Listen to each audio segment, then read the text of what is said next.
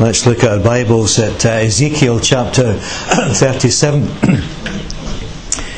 Ezekiel chapter 37. I want to read the first 14 verses of that chapter. Ezekiel chapter 37, verses 1 to 14.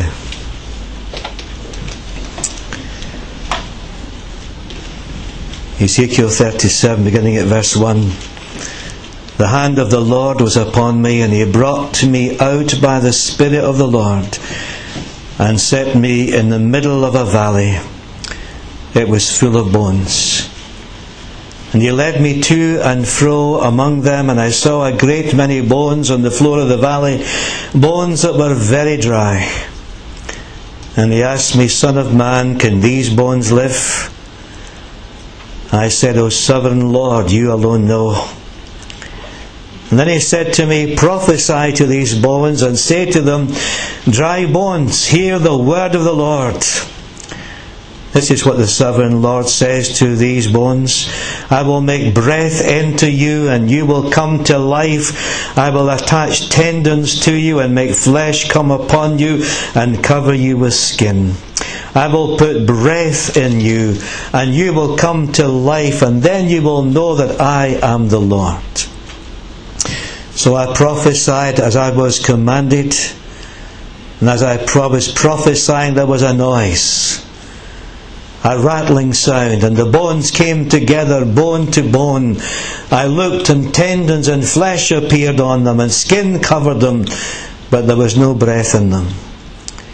And then he said to me, Prophesy to the breath.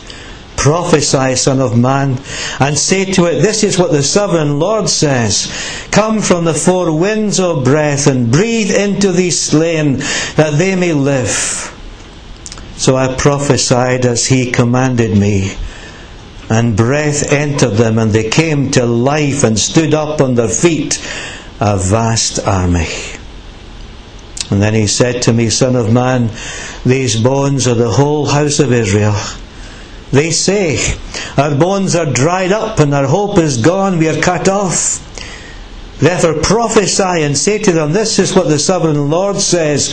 O my people, I'm going to open your graves and bring you up from them.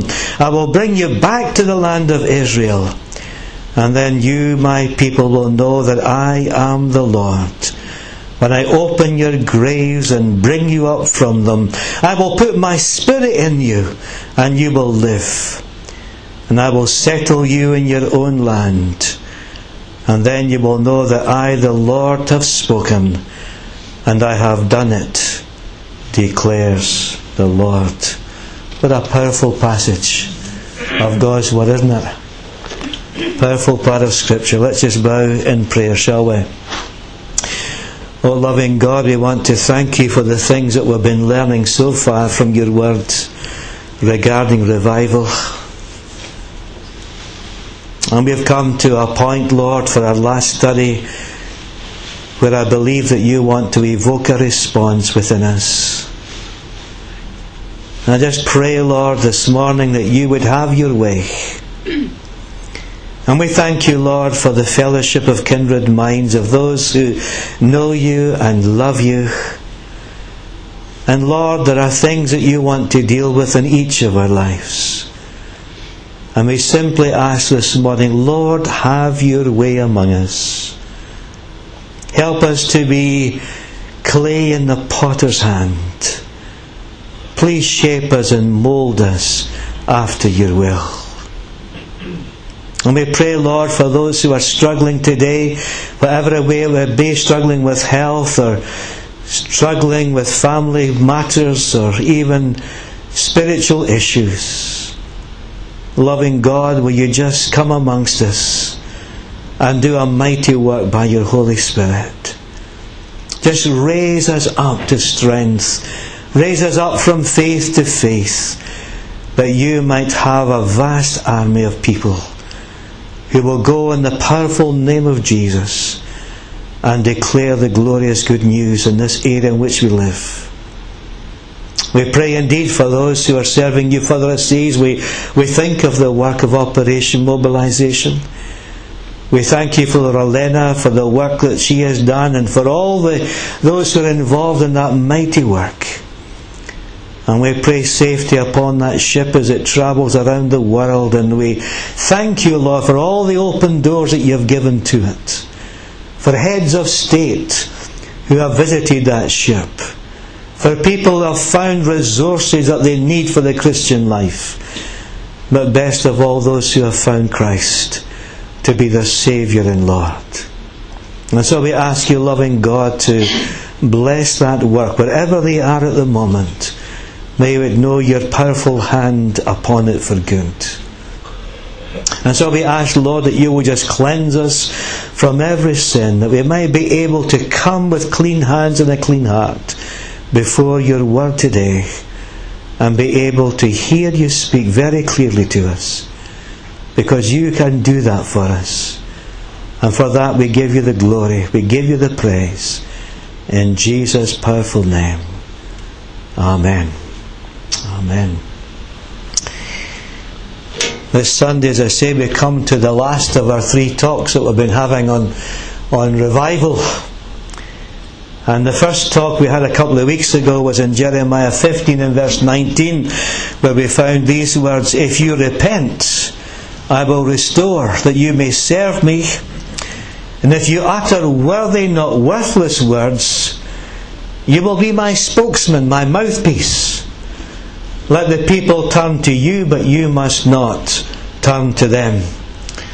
A very clear word that God gave the prophet Jeremiah, and we were saying that particular Sunday that God has to deal with us as leaders before He deals with anybody else.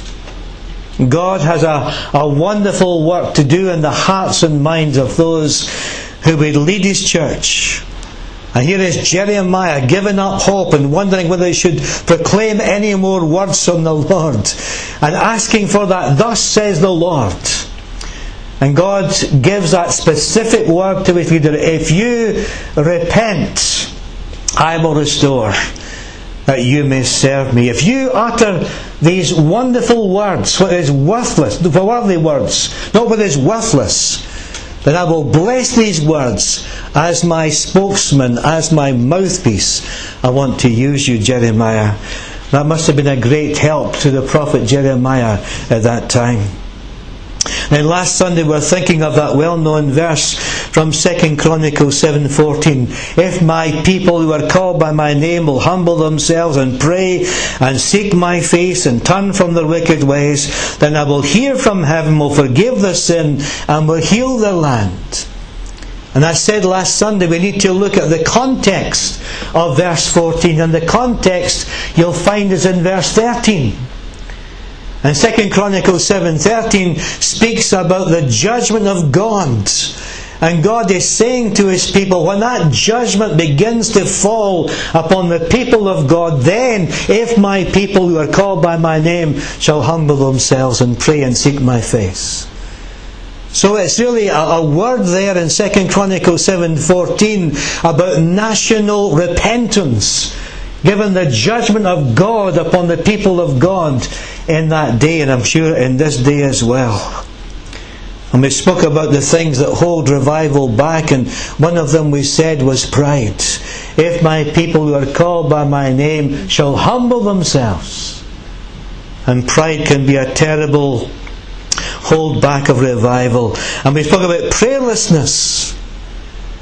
And yet the Word of God said people who humble themselves and pray. And we spoke about wrong priorities. We need the kind of priority that will seek His face. And then we talked about presumption, presuming upon God's grace that we can just live as we like. But that verse says, shall turn from their wicked ways. So to conclude this series, I want to focus on Ezekiel chapter 37, this valley of dry bones. I'm told that there's such a thing as dry lightning. I don't think I've experienced it myself in this country, but it's responsible for 80% of wildfires. And what actually happens is this dry lightning occurs during a thunderstorm where the humidity is so low and the air is so dry that the rain evaporates before it actually hits the ground. So although the rain doesn't hit the ground, the lightning does. And it can strike the grass and cause a fire. It can be quite devastating. That's a negative sense of what this lightning can do to wild areas of our world, and we've seen that happen in other countries.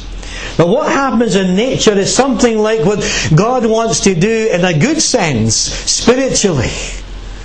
He, goes, he wants to send that spark of life into our hearts and lives. He wants to reignite those fading embers of our Christian life that we might be on fire for Him, to renew our passion for loving God and for loving each other. God wants to do that for us. In every age and with every people, revival, it's a fresh encounter with God is needed if the church is going to impact its culture and community with the gospel of the Lord Jesus Christ. And it seemed to me that one of the areas that God is pleased to use is this passage here in Ezekiel 37. And the context here, of course, is the spiritual life of the kingdom of Judah. It had dried up after years and years of captivity in Babylon. The nation that was once blessed by God, it can't seem to find a way out. They're in a place of terrible dryness despair, even hopelessness, and they can't seem to escape from that. The spiritual condition of the people is portrayed in an unusual, vivid picture of dry bones.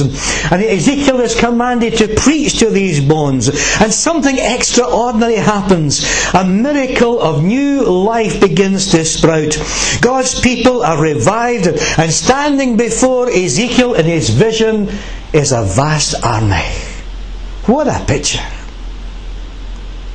What a picture!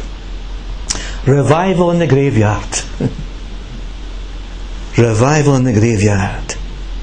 What we discover that even although revival is a work of the sovereign Lord, there are some conditions that we find in the Word of God for experiencing that fresh encounter with God. When God's people meet God's conditions, wonderful things happen. Look now at Ezekiel 37 with me and see what is required. I think one of the things that we see here is a divine confrontation. God had Ezekiel do some very strange things in his ministry. He tells him to go and eat a scroll in Ezekiel chapter 3. He had them make a model of Jerusalem and play war games and, and reenact the coming destruction in Ezekiel chapter 4. Then in chapter 5, God has him shave his head and his beard as signs of judgment. And that's just a few of the things that Ezekiel gets up to. He was a prophet given to extraordinary visions and strange acts. And in this unusual vision here in Ezekiel 37, Ezekiel is seized by the Lord. The New Living Translation has it. He was carried away by the Lord. And the Lord puts him in a tour, as it were, led by the Holy Spirit to a graveyard. And the Spirit of God set him in the middle of this valley of dry bones, as you can see there in verse 1. And as he was led through the valley, he noticed something about these bones. You'll see it there in verse 2. They were very dry. They were very dry. Seeing that God wants to plant that very much in the mind of Ezekiel. And the immediate context, of course, as I've said, is the nation of Israel. The people were like scattered and unburied skeletons. The people were drying up and they were dying and, and they saw no end to their judgment. And you'll see what the people say. Look at verse 11 and what the people say. Our bones are dried up. Our hope is gone and we are cut off. The people saw no hope, no hope of ever being restored as a nation. But God says to them, These bones will live again. They're going to live again, God says. And you'll see from verses 5 and 6 that Israel's new life depended on the sovereign power of God. Notice the words there in 5 and 6. I will make breath into you. This was a tremendous vision of great hope and encouragement. And we too need our hope revived, don't we? We need hope revived in our lives today.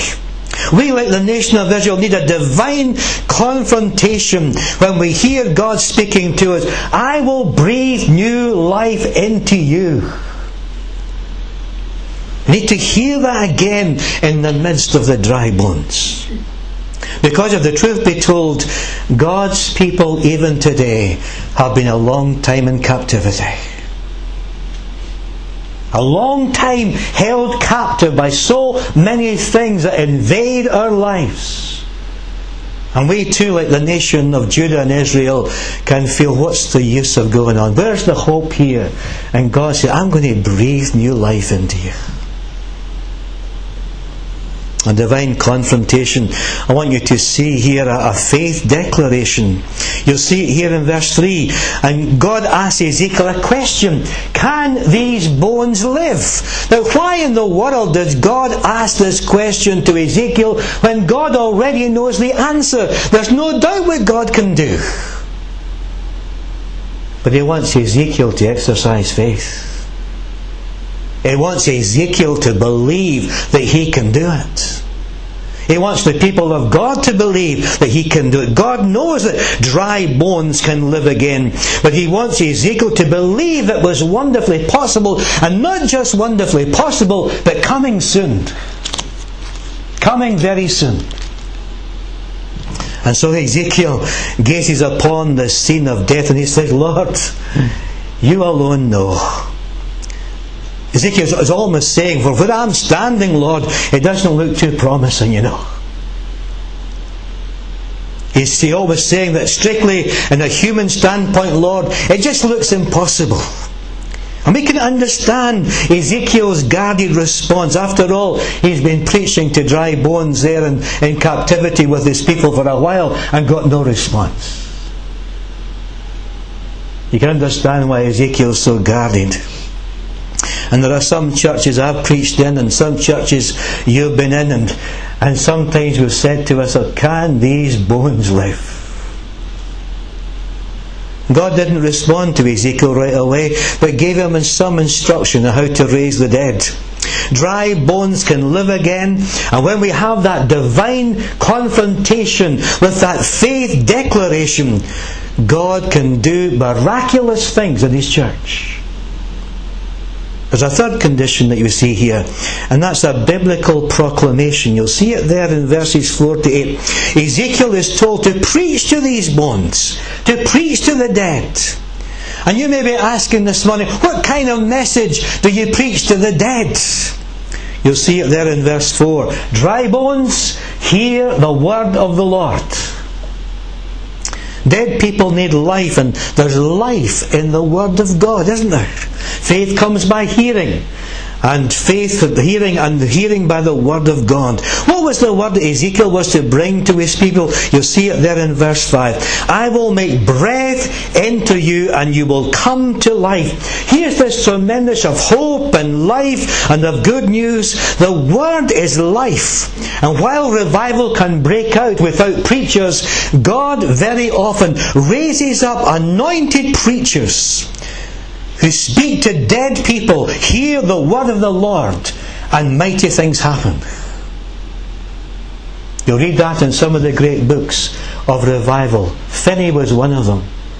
Finney wrote a tremendous book on revival. Everywhere he went, God's people fell before the Lord and repentance and power came upon them. God very often uses the preaching of His Word. There are times when preachers need to keep on preaching to dead bones. Look what happened in verse 7. That when the dead came into a confrontation with God's word, the dead bones they started to make a noise. There was a rattling sound. I'm quite sure Ezekiel would have been pleased for any noise He'd been preaching for a long time. He was people, and he had heard no noise whatsoever. And one of the problems we lack in church life today is the lack of holy noise. The church may be noisy with programs and gimmicks or people trying to push themselves forward, but that's not holy noise. New Testament churches are truly noisy churches. But let me try and explain what I mean by that. Noisy with life. Noisy with the spiritual questions coming from new converts. Noisy with hurting people. Noisy with spiritual kingdom activity. That kind of noise. They heard a noise. There was a rattling. Ezekiel would long for that to happen when he preached to the people. A miracle occurred as Ezekiel preached. The dry bones came together, bone to bone. The flesh appeared and skin covered the flesh, and right before his eyes, life was coming in response to the preached word. The miracle can happen where there is that biblical proclamation of the word of God. There was a divine confrontation. There was a faith declaration. Ezekiel, can these bones live? And a biblical proclamation, prophesy to the bones. Let me give you one more. There's a spiritual inspiration here in verses 9 and 10. The Word of God is essential, but there's no life without the Spirit of God. Verse 8 tells us that there were no breath in them. The word breath in Hebrew is the word ruach. It's a tremendous word in Hebrew. It's a word that means wind or spirit or breath. And it speaks of divine activity. And there were bodies there with substance, but there was no life in them. And they lacked the breath of God, the, the divine activity of God's Holy Spirit. And so Ezekiel is told now to prophesy to the breath. You'll see it there in verse 9. This is what the sovereign Lord says Come from the four winds, O breath, and breathe into these slain that they may live. God is saying to Ezekiel, in effect, Let me fill you with my spirit, with my authority, that you can prophesy to the breath. Let me empower you, Ezekiel.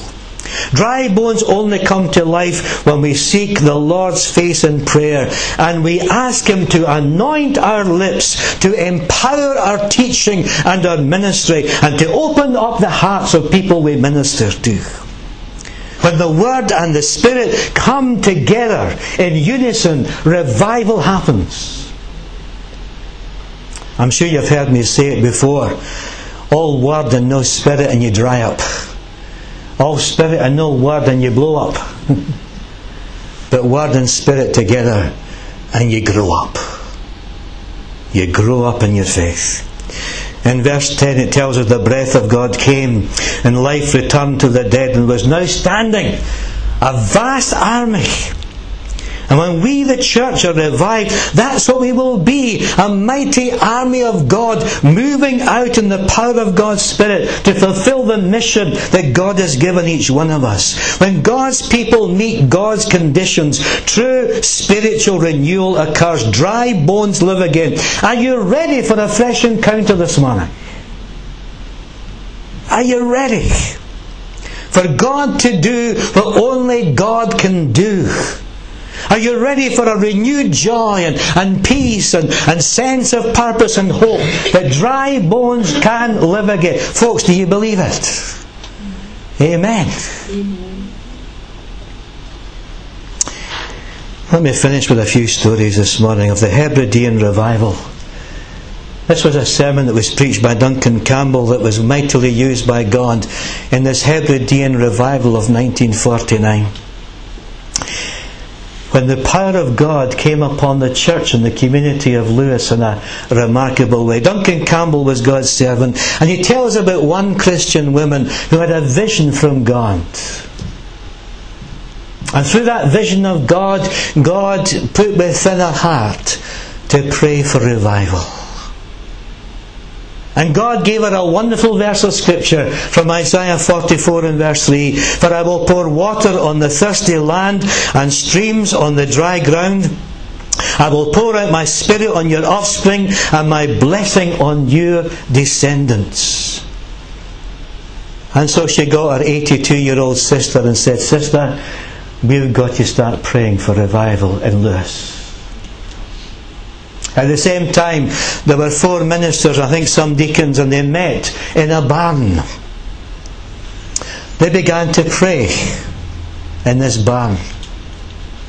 And one of the deacons opened up the Word of God at Psalm 24. And he only got as far as verse 3 in the beginning of verse 4, and he had to stop. And it says in verse 3, beginning of verse 4, Who may ascend the hill of the Lord? Who may stand in his holy place? He who has clean hands and a pure heart. And this deacon was heard to say, This is all humbug. it was in Gaelic, of course. And what he was actually saying was, this is all meaningless unless I can apply this to my life personally. And so he closed the Bible and he raised up his hands and he says, Lord, and my hands clean is my heart pure. And Duncan Campbell says those words ushered in the revival in Lewis.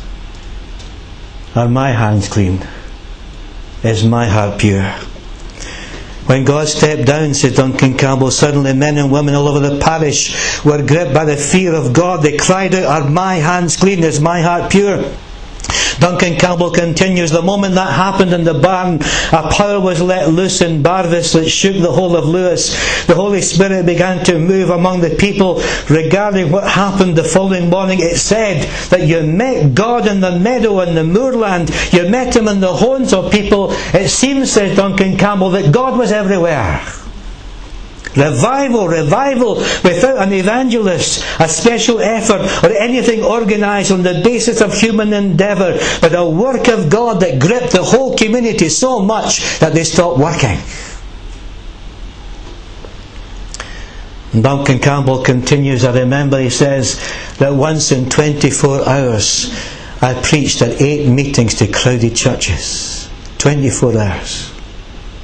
There was a dance in progress that night. He said one young man in the church was praying in the aisle. When over a hundred people, young people, fled from the dance and they made for the church. And when I endeavoured to get into the pulpit, I found the way blocked with young people who had been to the dance. When I entered the pulpit, I was I found a young woman lying there, a graduate from Aberdeen University who was at the dance, and she was lying on the floor of the pulpit and she was crying out, Is there mercy for me? Is there mercy for me? Is there mercy for me?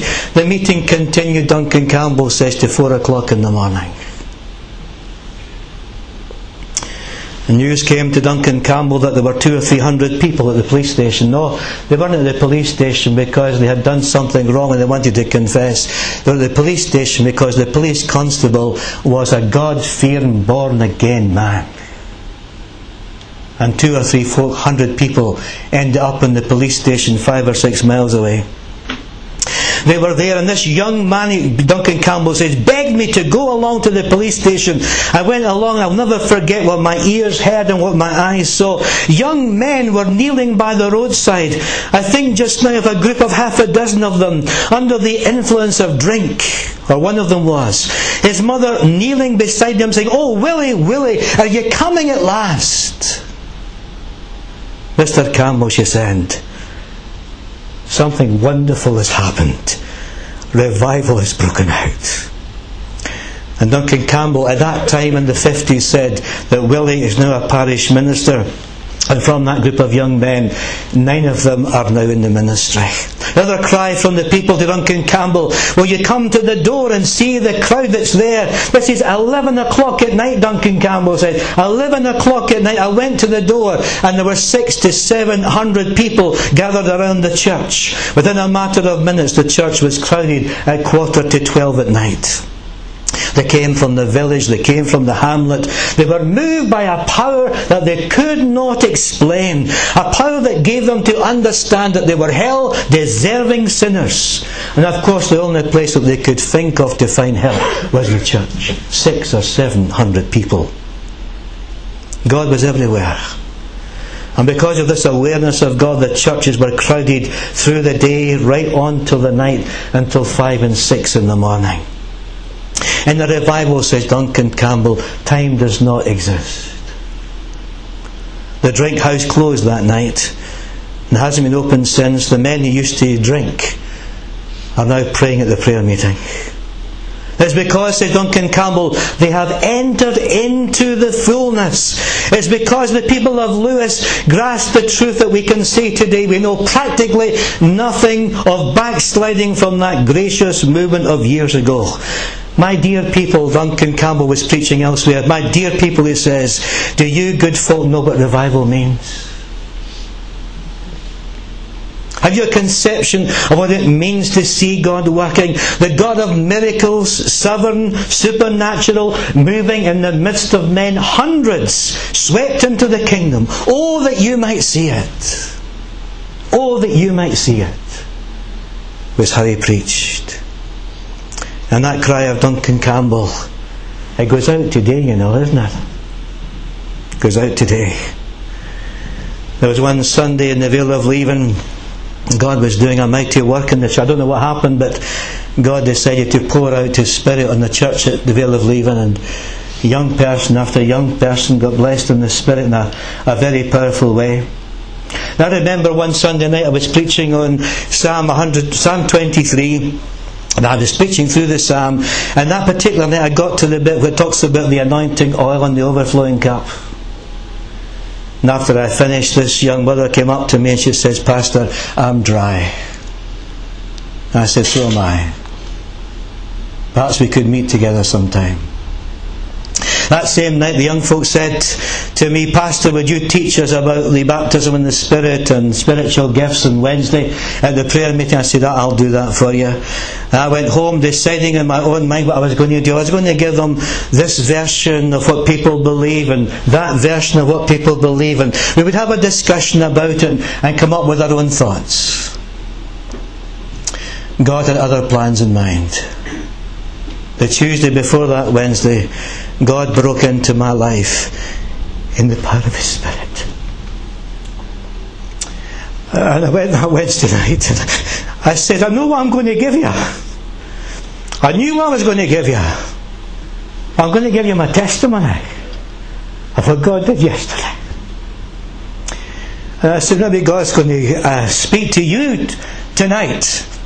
And I want you to come and, and just go into the vestry. And the place was crowded with young people. And I was shaking like a leaf, going around, putting my hands on folk and asking God's power to come upon them. A powerful time. Then my church at Dunoon, you know, at Dunoon, but I, I remember this a day of prayer. And what we had a day of prayer was we had a sheet with all these different prayer requests. And, and people would come individually to pray about things that were happening in the church. And they came individually. And the idea was in the evening we would all meet together for prayer. And we had that before, it was quite usual to have it. And we have a cup of tea at the end. And so I gave out the sheets, and people came individually to the church for prayer. And it came to the evening, and we were gathered for the usual prayer time we'd have at the end of our day of prayer. And then one young lad got up and, and said, Lord, he says, I need to repent. He said, I should have been at the prayer, the prayer meeting earlier on when the church was praying individually. I really should have been there, Lord, and I want to repent of not being there, and I want to repent of other things in my life. He was in tears. After he was finished, this young mother got up and said, Lord, I want to repent of the attitude that I've got to some people in the church. I need to repent of that. And one after the other got up and just spoke about things that they needed to repent of. And I got up and I said, folks, I says, we're not going to have time for tea at the end. But if you want to go and get tea, you go out and get the tea. We're going to spend time with the Lord. The Lord's got business to do in this church tonight. And we're going to spend time before the Lord. And that's what we did. And God graciously dealt with us in the power of His Spirit that night. Let me just give you one more story, and with that I finish. We ministers are the hardest people to preach. Do you know that? Do you know that? To preach to ministers is the hardest thing you can ever do. And we have a ministers' conference every year, a Baptist ministers' conference.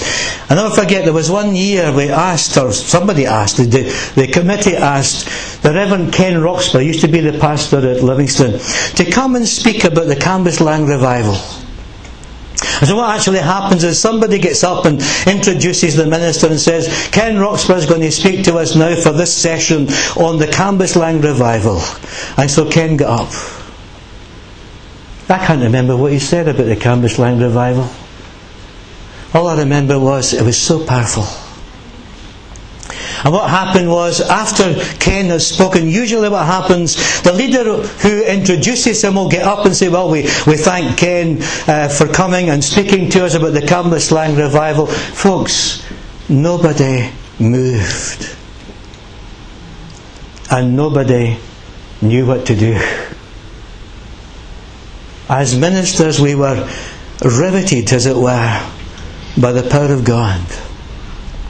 And one of the other ministers who's known much about God's Holy Spirit working, he wrote this book about the Holy Spirit in children, uh, which out spring. He got up and said, Folks, he says, God's speaking to us very powerfully today. And he wants to deal with us. That's ministers. We were we never spoke. We couldn't speak. And nobody got up and said, Thanks very much for giving us that talk in the Cambuslang revival. The Holy Spirit came upon us in power. It never happened before.